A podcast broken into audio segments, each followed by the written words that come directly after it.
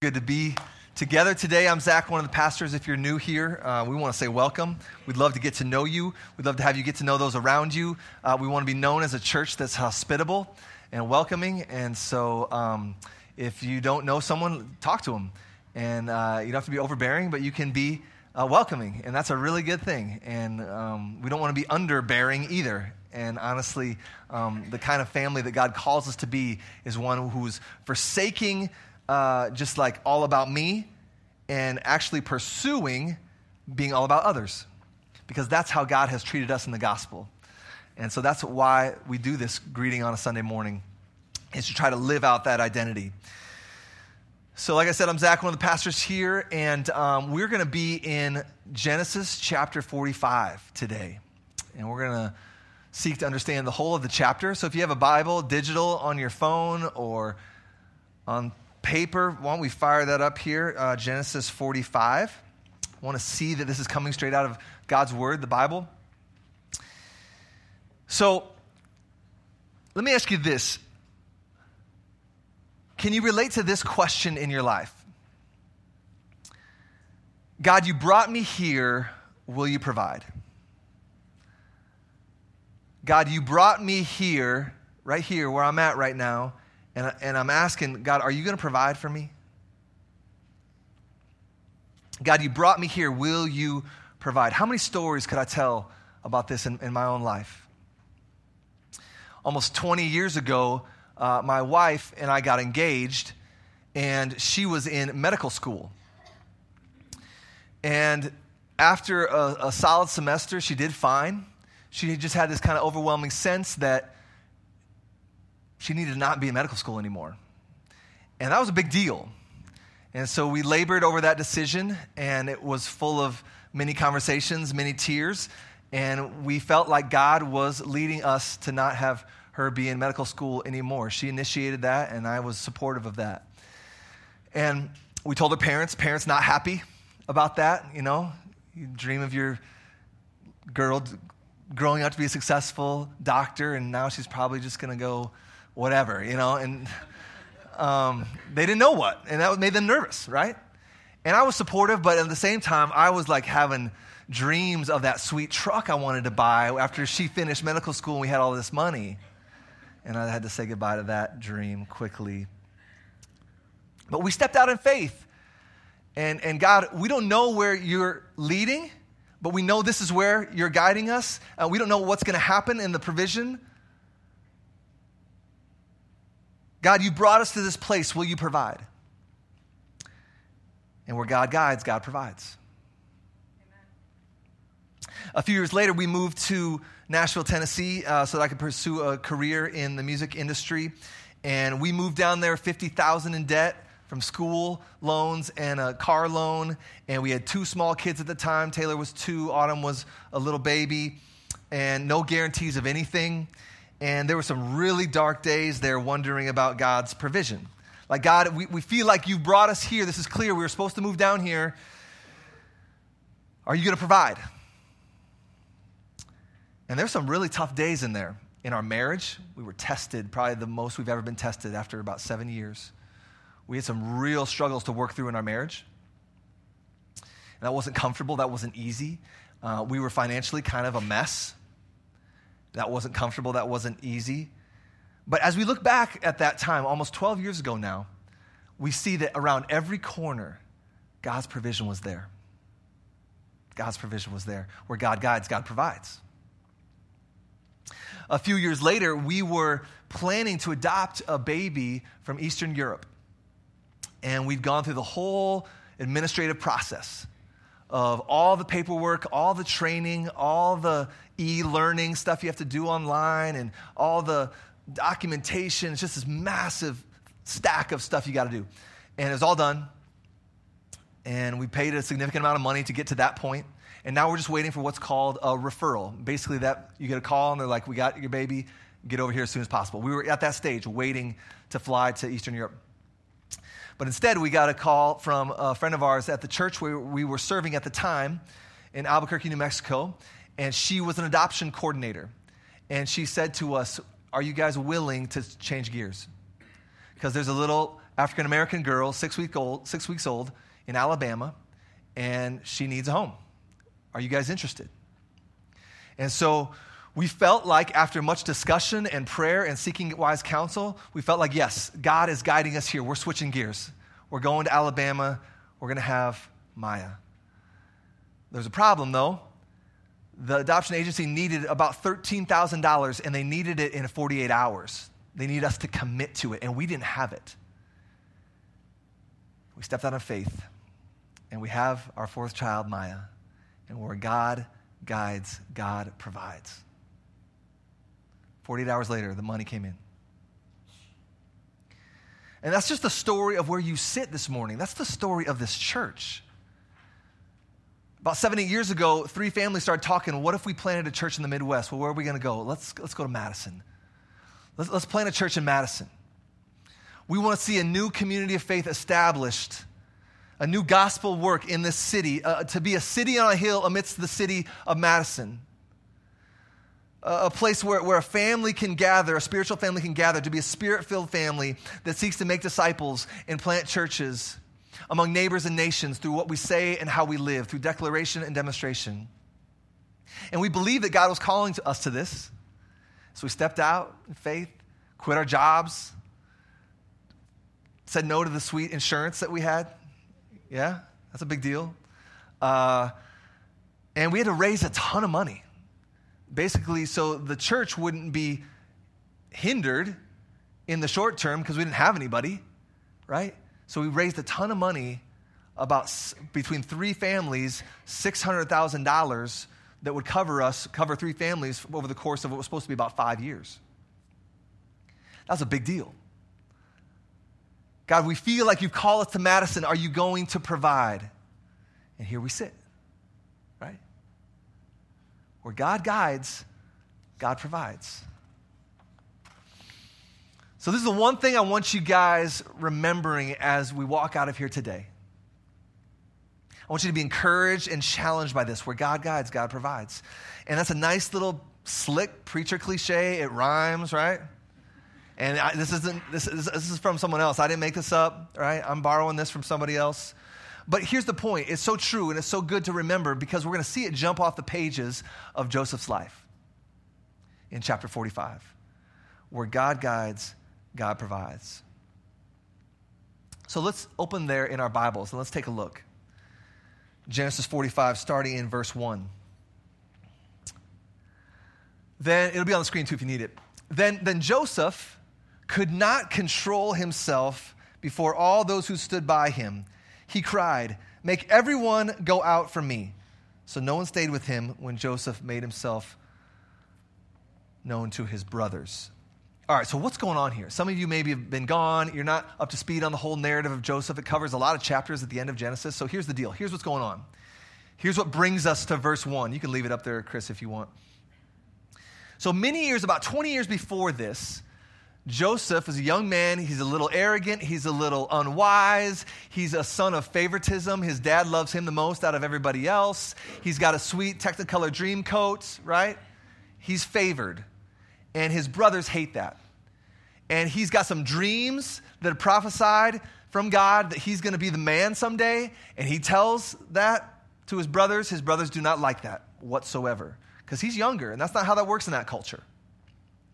And so his brothers are violent, his brothers are impulsive, and what they decide to do is they want to kill him. But instead of killing him, they kind of dial it back just a hair, and instead of killing him, they decide to sell him into slavery. Because if they kill him, they don't get any money. So let's at least make some money off this, right? That's what they do. So they take him and they sell him to slave traders that are heading down to Egypt, okay? A long ways away. And Joseph is taken there, okay? Put yourself in those shoes. He's taken there, and for 13 years, this is what we've learned, but I'm just summarizing. He was either a servant slave or he's in prison for 13 years. He wasn't in prison because he did anything wrong. He's framed. And he bore the injustice. Okay? And that's the, a large portion of his adult life a slave or in prison. And then one day, because God was with him, and we, we heard that over and over again in those chapters that we saw a few weeks ago, God was with him. God was with him. No matter what he did, God blessed it. Even in the lowest of lows, even in the lowest of lows in prison, in Egyptian prison, God was with him. And then one day, it all changes. And this massive, radical, rags to rich, riches story happens. And he goes from the dungeon to the pinnacle of authority in Egypt. And he's called to come to Pharaoh and interpret some of Pharaoh's dreams. And, and Pharaoh senses that God's power is all over Joseph. And so he says to Joseph, Joseph, guess what? I'm going to take you out of that dungeon. I'm going to take you out of that prison, and I want you to be the man in Egypt. I'm going to, I'm going to endow you with all of my authority from here on out. And that's what happens. Crazy, snap of fingers, rags to riches story in Joseph's life. Well, then what happens? Well, then there's a famine in the land. And these people are uh, agricultural people. It's a culture of agriculture. And so, if there's a famine, if there's no good farming, people suffer. And that's what happened. People are dying and starving to death because they can't eat. And so, what happens is Joseph's brothers are forced to go from where they were down to Egypt to get food. They're forced to come to Joseph to buy food because Joseph is in charge of everything. And because of his wise planning, there was food in Egypt. So they come down to Egypt to buy food. And for three chapters of the Bible, like we saw last week in Scott's message that he preached so well, Joseph tests his brothers. Because remember, the last thing he, he heard from them, the last thing he saw of them was murderous actions, selfish actions, things that brothers should never do to brothers. They sold them into slavery. That's the last memory he has of being face to face with them. So he tests their hearts. Are these guys changed? Are they pure of heart? And he pretends to not know who they are.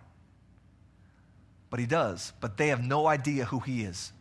And so he's been in relationship with them for a few days or weeks or so, and they don't know it's him, but he knows it's them. And so that leads us, all of that leads us to chapter 45. And this verse right here, verse 1. Now think of it. Place yourself into the world of the text. You can imagine this, okay? You haven't seen your brothers for two decades. For some of you in the room, that's a majority of your life. You haven't seen your family. You don't know anything about them. You don't send emails back then. You don't like stalk people on Facebook back then. You don't know anything. They could be dead, whatever. The last memory you have of them is them throwing you in some pit and then selling you into slavery. And you're ripped away from your family, never to see them again. And here they are facing starvation. And, and you haven't seen your dad in 20 years, and you love him and you miss him. And you're wondering if he's still alive. And they tell you he's still alive. So, can you imagine just this collision of emotions, right? You, you were brutalized by them, but you still love them. They're your brothers, your father. You haven't seen him. You love him. You miss him. He's still alive. And they're suffering and they could starve to death. And they're pleading for your mercy. And part of you wants to show them judgment. Part of you loves them. I mean, it's just a massive collision of emotions, right? Wouldn't that be normal human response? And you can see all this emotional pressure. The cork just comes off the bottle for Joseph right here. Verse 1. Then Joseph could not control himself before all those who stood by him. He cried, Make everyone go out from me. So no one stayed with him when Joseph made himself known to his brothers. And he wept aloud so that the Egyptians heard it. And the whole house, so he has a meltdown here, right? And the whole household of Pharaoh heard it. And Joseph said to his brothers, I am Joseph. Is my father alive? But his brothers could not answer him, for they were dismayed at his presence. So Joseph has this, this, this meltdown in front of his brothers, so much so that everybody outside can hear him wailing. And he's just like, It's me. You're, you're, looking at your brother who you betrayed all those years ago. And I, and I miss my dad like crazy. I think of him every day. Is he still alive? And, and they go into like this, this statue like shock, right? You can imagine that too. Like, what, what is going on here?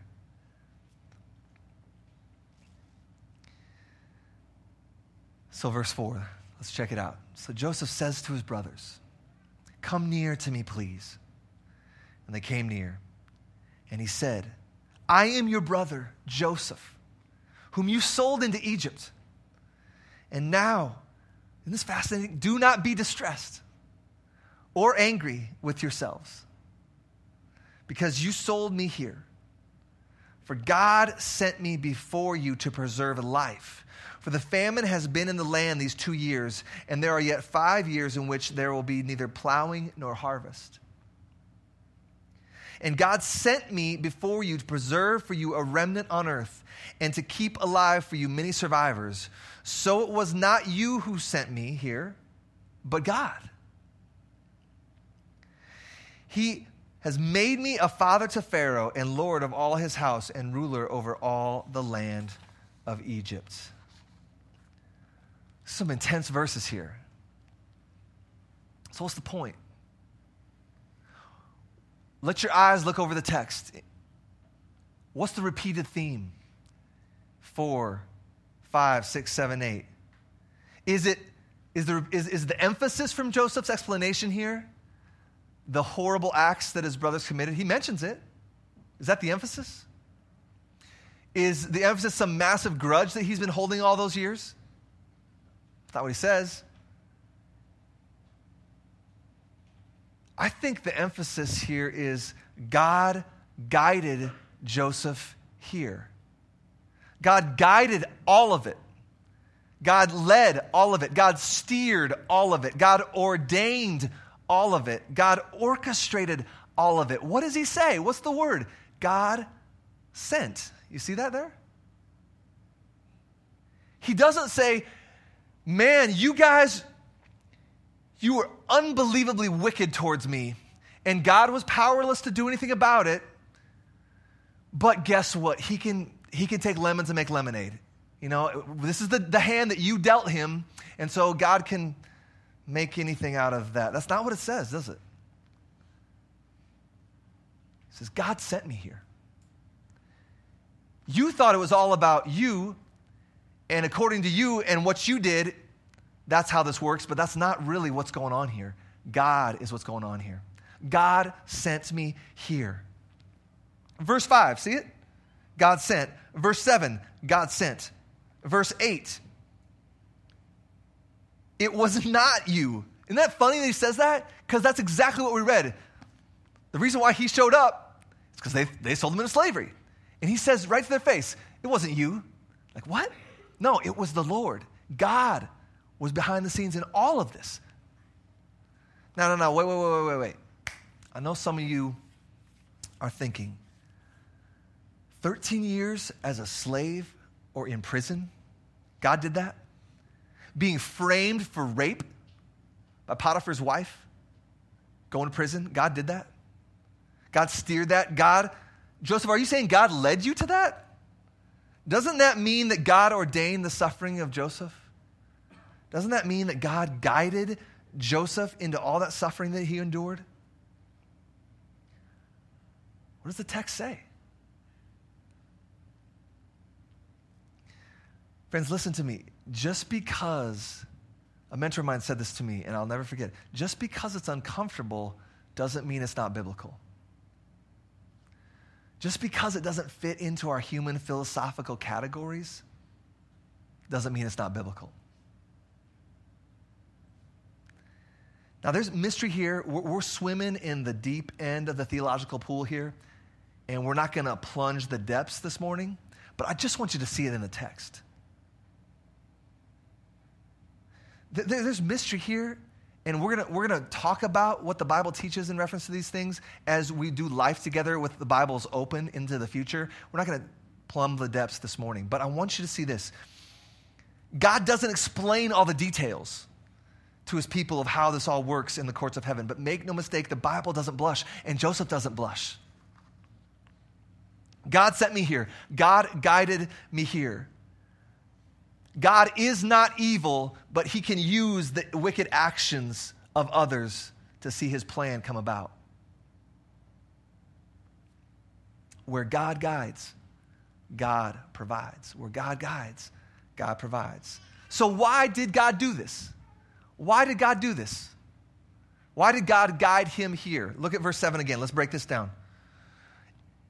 Joseph tells us, And God sent me before you to preserve for you a remnant on earth and to keep alive for you many survivors. So, what's going on here? What does this mean? Okay, we got to remember who, who he's talking to. Who is Joseph talking to here? Who's the you in verse 7? Well, he's talking to his brothers, right? The you is a plural you. It's these 11 other or 10 other guys. So, who are his brothers? Well, his brothers are the 12 sons of Jacob. And who's Jacob? Track with me now. Jacob is the grandson of Abraham, right? Abraham, Isaac, Jacob. Jacob had 12 sons. With me? You got the family tree in your head? So, who's Abraham? Why does that matter? Well, here's the deal. As, as you remember our teaching in the book of Genesis, or maybe you don't, let me remind you. The one that God came to many years before this and made all these cosmic promises about saving the world through him was Abraham. He said, Abraham, I'm going to use you and all the kids that come from your family line to save the world, to be a blessing to the world, to have good news preached to them about salvation. And you're going to be my people in my place with my presence on my proactive mission. And ultimately, through your line, Abraham is going to come the Savior. And his name is Jesus. Now, we know that. Abraham didn't know that at the time. But he made these massive promises that through you, the whole world's going to be blessed. So that's the promise. And if Abraham doesn't have any kids, that promise is not fulfilled, right? So consider the context. What's going on in the context of this whole story? Why are those brothers standing in front of Joseph in the first place? It's because of this famine, right? And why is famine a threat? Well, a famine is a threat because you starve to death. And if God's people starve to death, what happens? What does that say about God? It says that God can't keep his promises.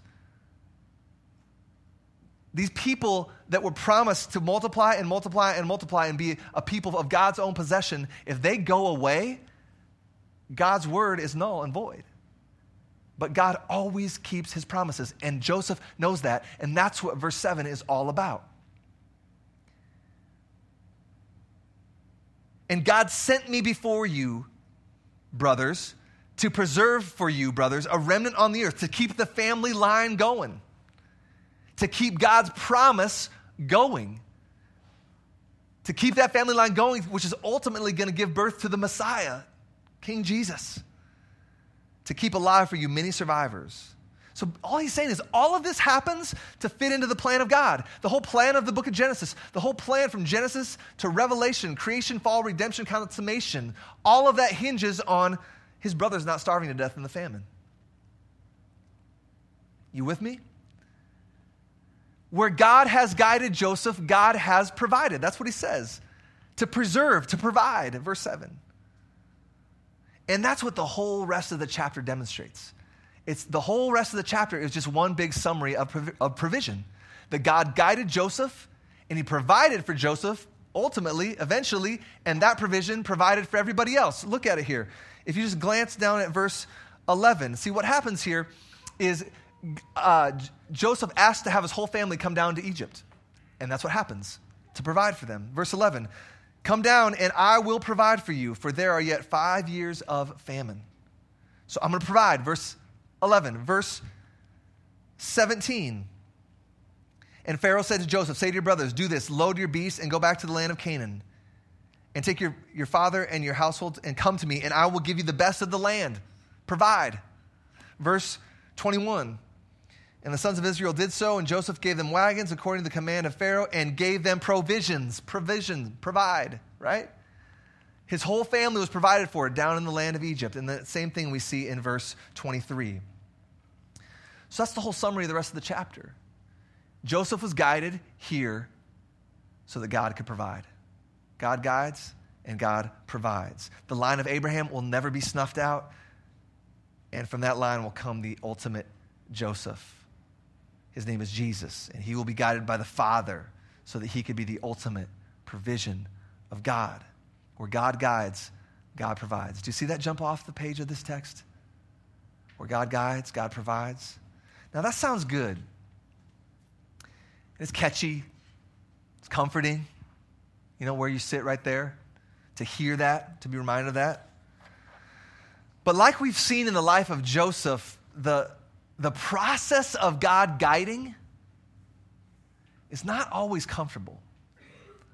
The process of God guiding is not always comfortable. So before we see the provision of God, sometimes the process of his sovereign, loving guidance can be painful, right? When you're in the midst of the guidance, it often doesn't feel loving. Dare I say, it maybe often feels oppressive. And you're wondering, is my God really a good father? Because what I'm feeling and what I'm experiencing right now is not comfortable. I mean, Joseph, 13 years slave or in prison, like, that's not comfortable, but that was part of the guidance of Joseph. That was part of the guidance of Joseph. That's not comfortable or easy or emotionally simple to bear.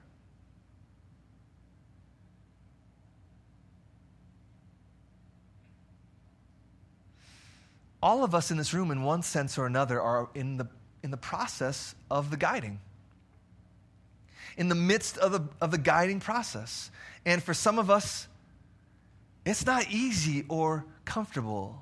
I mean, I, I just look around the room. I know your stories. I look at the McCarthy's back here. James, for six years, has been working like crazy so he can become a pediatric plastic surgeon. And Katie, his wife, has, has had hour after hour of, in some sense, being a single mom because James, he's working 80 hours a week. And they got this dream of what they want to see happen in their life. And, and they believe that God has guided them here for such a time as this. But that, that, that guiding hasn't been comfortable. But they believe that He did it for a purpose and He has, he has provided. Amen? And He is providing. And they're heading out to a new place. And He's provided a job for them to be a blessing. I know other stories in this room, right? But when you're in the midst of that guiding process, I know I can get amen from Katie and James, and you don't see what that's going to look like. We don't have a job yet. That's really uncomfortable. When you're sitting in that Egyptian prison cell and you don't know what, what's at the, where the light at the end of the tunnel is, that's uncomfortable. We wait for the provision so often. And, and like you've heard me say before, the waiting room is the worst. The waiting room is the worst. It's tension, it's impatience, it's anxiety, it's lack of clarity, lack of certainty. And Joseph knew this full well, yet he said, God guided me into this waiting room. God guided me into this waiting room. For 13 years, he knew that full well. Some of you in this room have been in the waiting room for three days. Some of you have been in the waiting room for a few weeks. Some of you a few months. Maybe some of you have been in there for 13 years or more. All of us, in some sense, are in it, have been in it.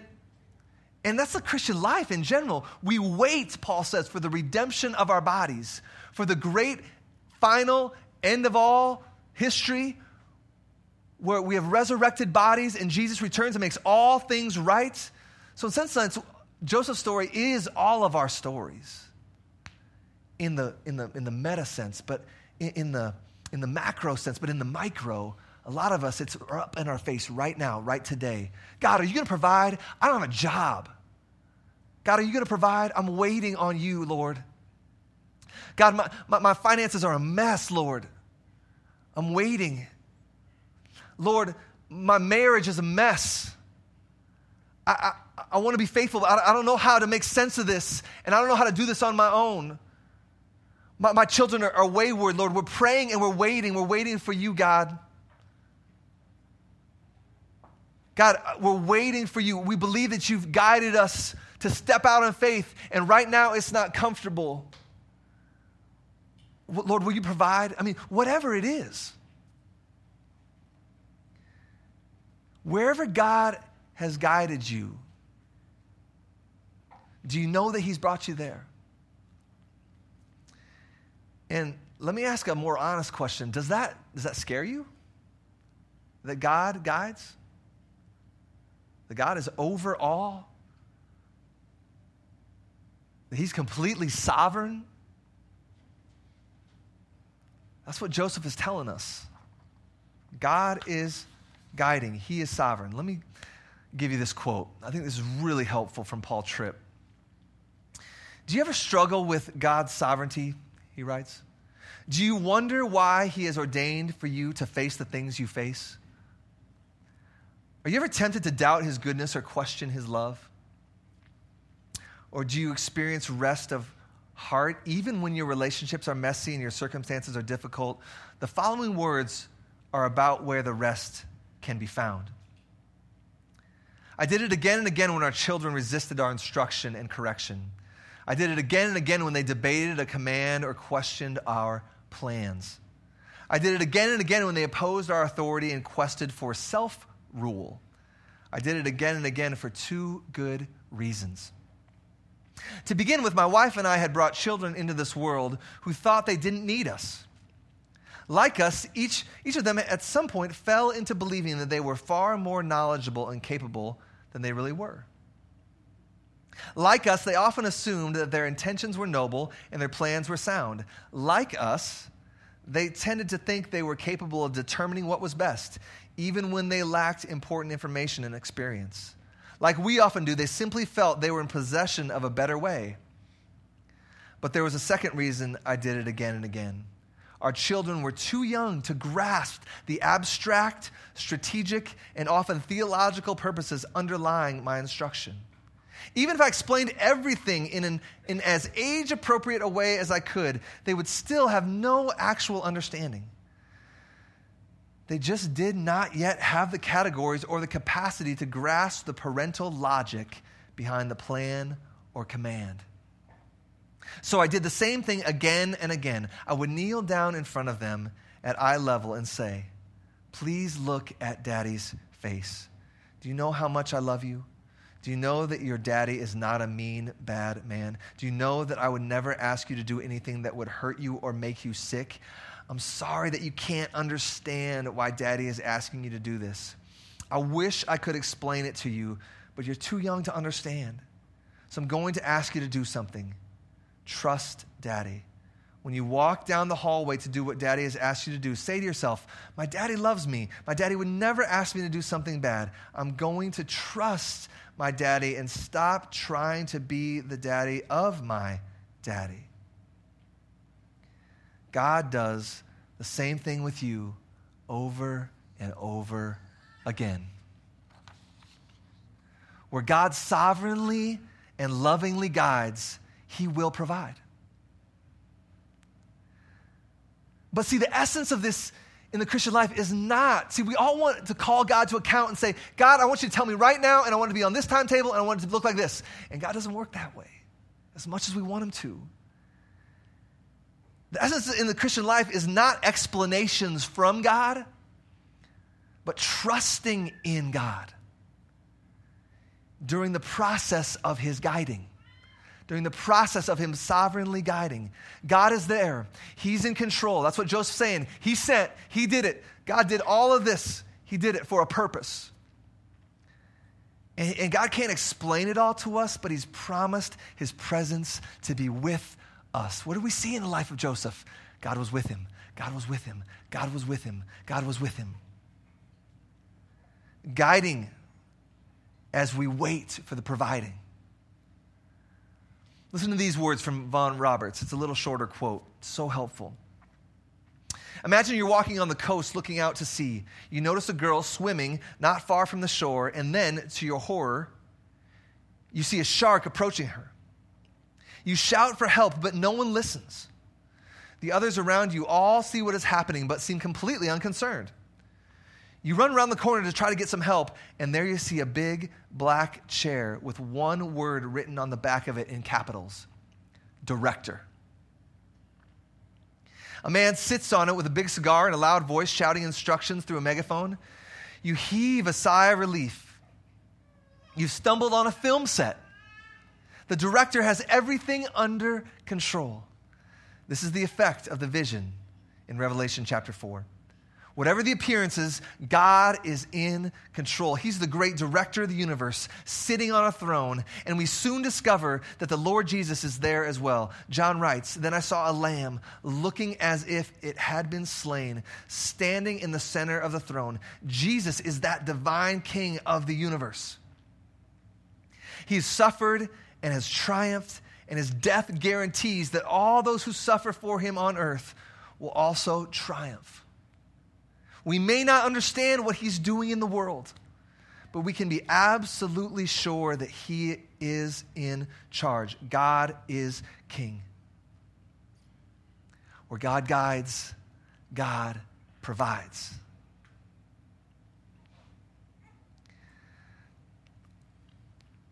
Let me close with this.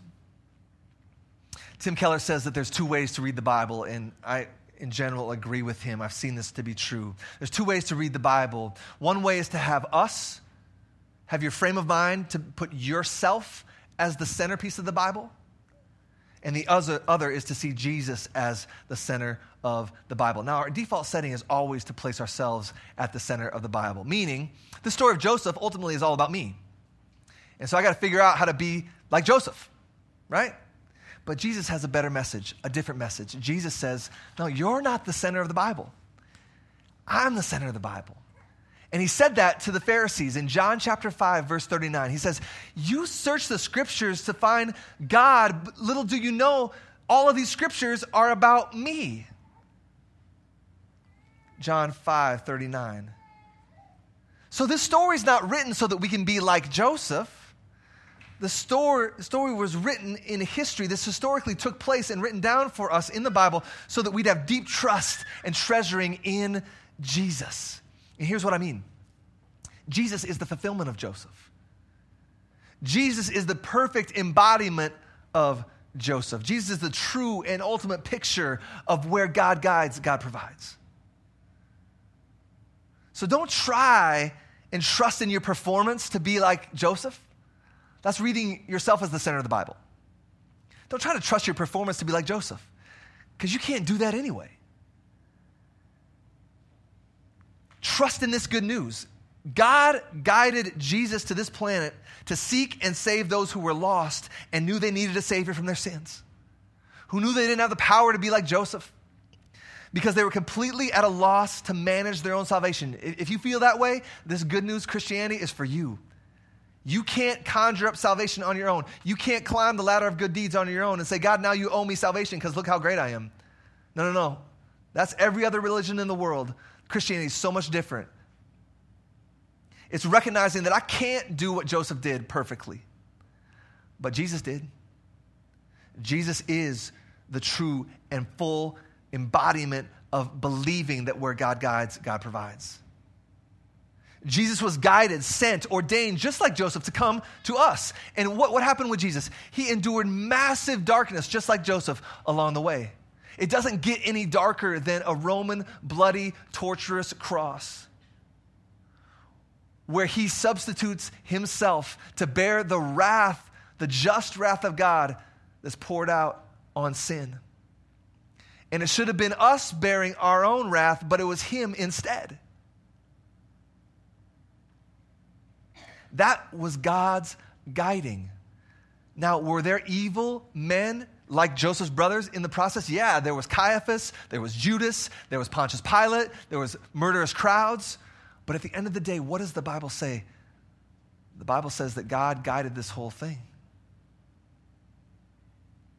The Bible says that God set Jesus forth as a propitiation. Isaiah 53 says that it was the will of the Lord to bruise him so that he could achieve our salvation.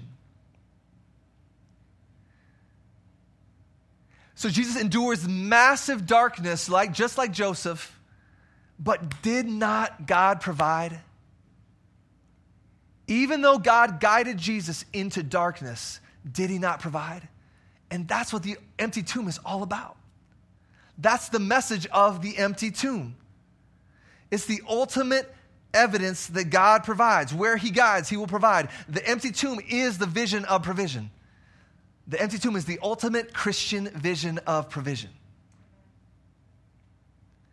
Because that's a vision of victory over that which is ultimately all of our threat. What, what threatens all of us in common the most? Death. And, and God comes in Jesus and says, I've provided in the midst of that. See this empty tomb 2,000 years ago, space, time, and history. And because that's true, all of these things that we see in the life of Joseph can be ours because of Jesus and us being united to him by faith. And all of the perfection of Jesus that is accredited to our account by faith as a gift, not according to works, not because we work so hard and we, and we pull ourselves up by our moral bootstraps. And God looked down and said, Wow, you guys are pretty amazing. Okay, I guess I'll save you. No, no, no. That's not how it works. That's not Christianity. But that's our default setting. That's not Christianity. Christianity is Jesus was the only perfect one. And if I trust him and treasure him, I can be united to him. And all of his perfection is then credited to me simply as a gift. And you don't have the power to be like Joseph. You don't want to be like Joseph either. I mean, he was kind of arrogant as a, as a young guy. He wasn't perfect, he was a sinner just like us.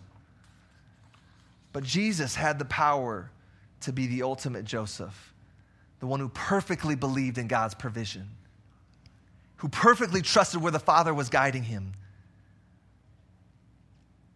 He trusted in the provision of God because Jesus was the provision of God. Feel that? He perfectly believed that where the Father had guided him, he would provide for him.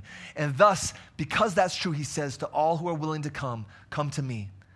Forsake your self management, your, your projects of self salvation. Leave all that behind and just come to me and drink. Come to me and drink. You're so thirsty and tired from trying to earn your own salvation. You're so thirsty and tired from drinking out of the sewer that, that, that is sin. Come to me and drink. Come to me and drink. I'm what you need. I was guided here for you. I am your provision. I'm the ultimate picture of where God guides, God provides. So that's, that's, that's Christianity right there. That's Christianity. That's the meta view of where God guides, God provides. But even in the micro, because the macro is true, the micro of your day to day life, you can have hope, you can have courage, you can have perseverance.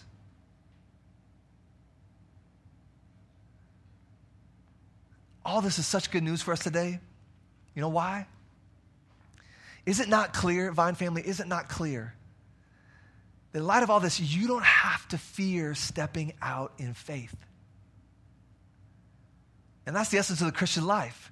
I had to step out in faith to hear this message about salvation that came through this guy Jesus, and God orchestrated this whole deal, and it started with Abraham, and it fulfilled in Jesus, and it's moving on to the church, and here we are in Madison 2,000 years later, that whole deal, I had to go to God and say, Man, I trust you by faith that it's true. And I'm going to step out in faith and believe it. And that same mechanism of faith happens every day as you wait for the provision of God in the midst of whatever He's guiding you to. So, whether it's a new job, God, are you going to provide? Whether it's, I got to raise money to, to start this new ministry initiative, God, are you going to provide? Whether, whatever it is. God, I feel like I, I just want to share my faith w- with my neighbors. Will you provide, Lord? Because I'm scared. And they, they might make fun of me and I might be ostracized. However, God is calling you to step out in faith, you don't have to fear. You feel that? Because where God guides, God provides. So step out of, Vine family, step out in faith. Maybe it's to the nations. Maybe God has given you a heart for unreached people groups. And that's, that's not going to be comfortable, but step out in faith. God will provide. Maybe He's just called you to share your, your faith with your neighbor. Maybe He's called you to give sacrificially to something, and that feels scary, but you want to. He's going to provide. Whatever it is, step out in faith without fear. Number one command in the Bible don't fear. Don't fear. Trust me. Where God guides, God provides. Where He is guiding, He will be providing. Let's pray. Lord Jesus, we thank you so much for this truth that comes from your word and that flows from the evidence that, that, that, that you demonstrated your love for us in this, that while we were yet sinners, you died for us. That while we were yet sinners, you provided for us.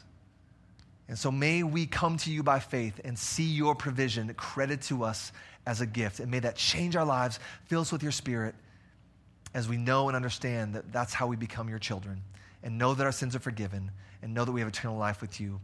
In Jesus' name, amen. Amen.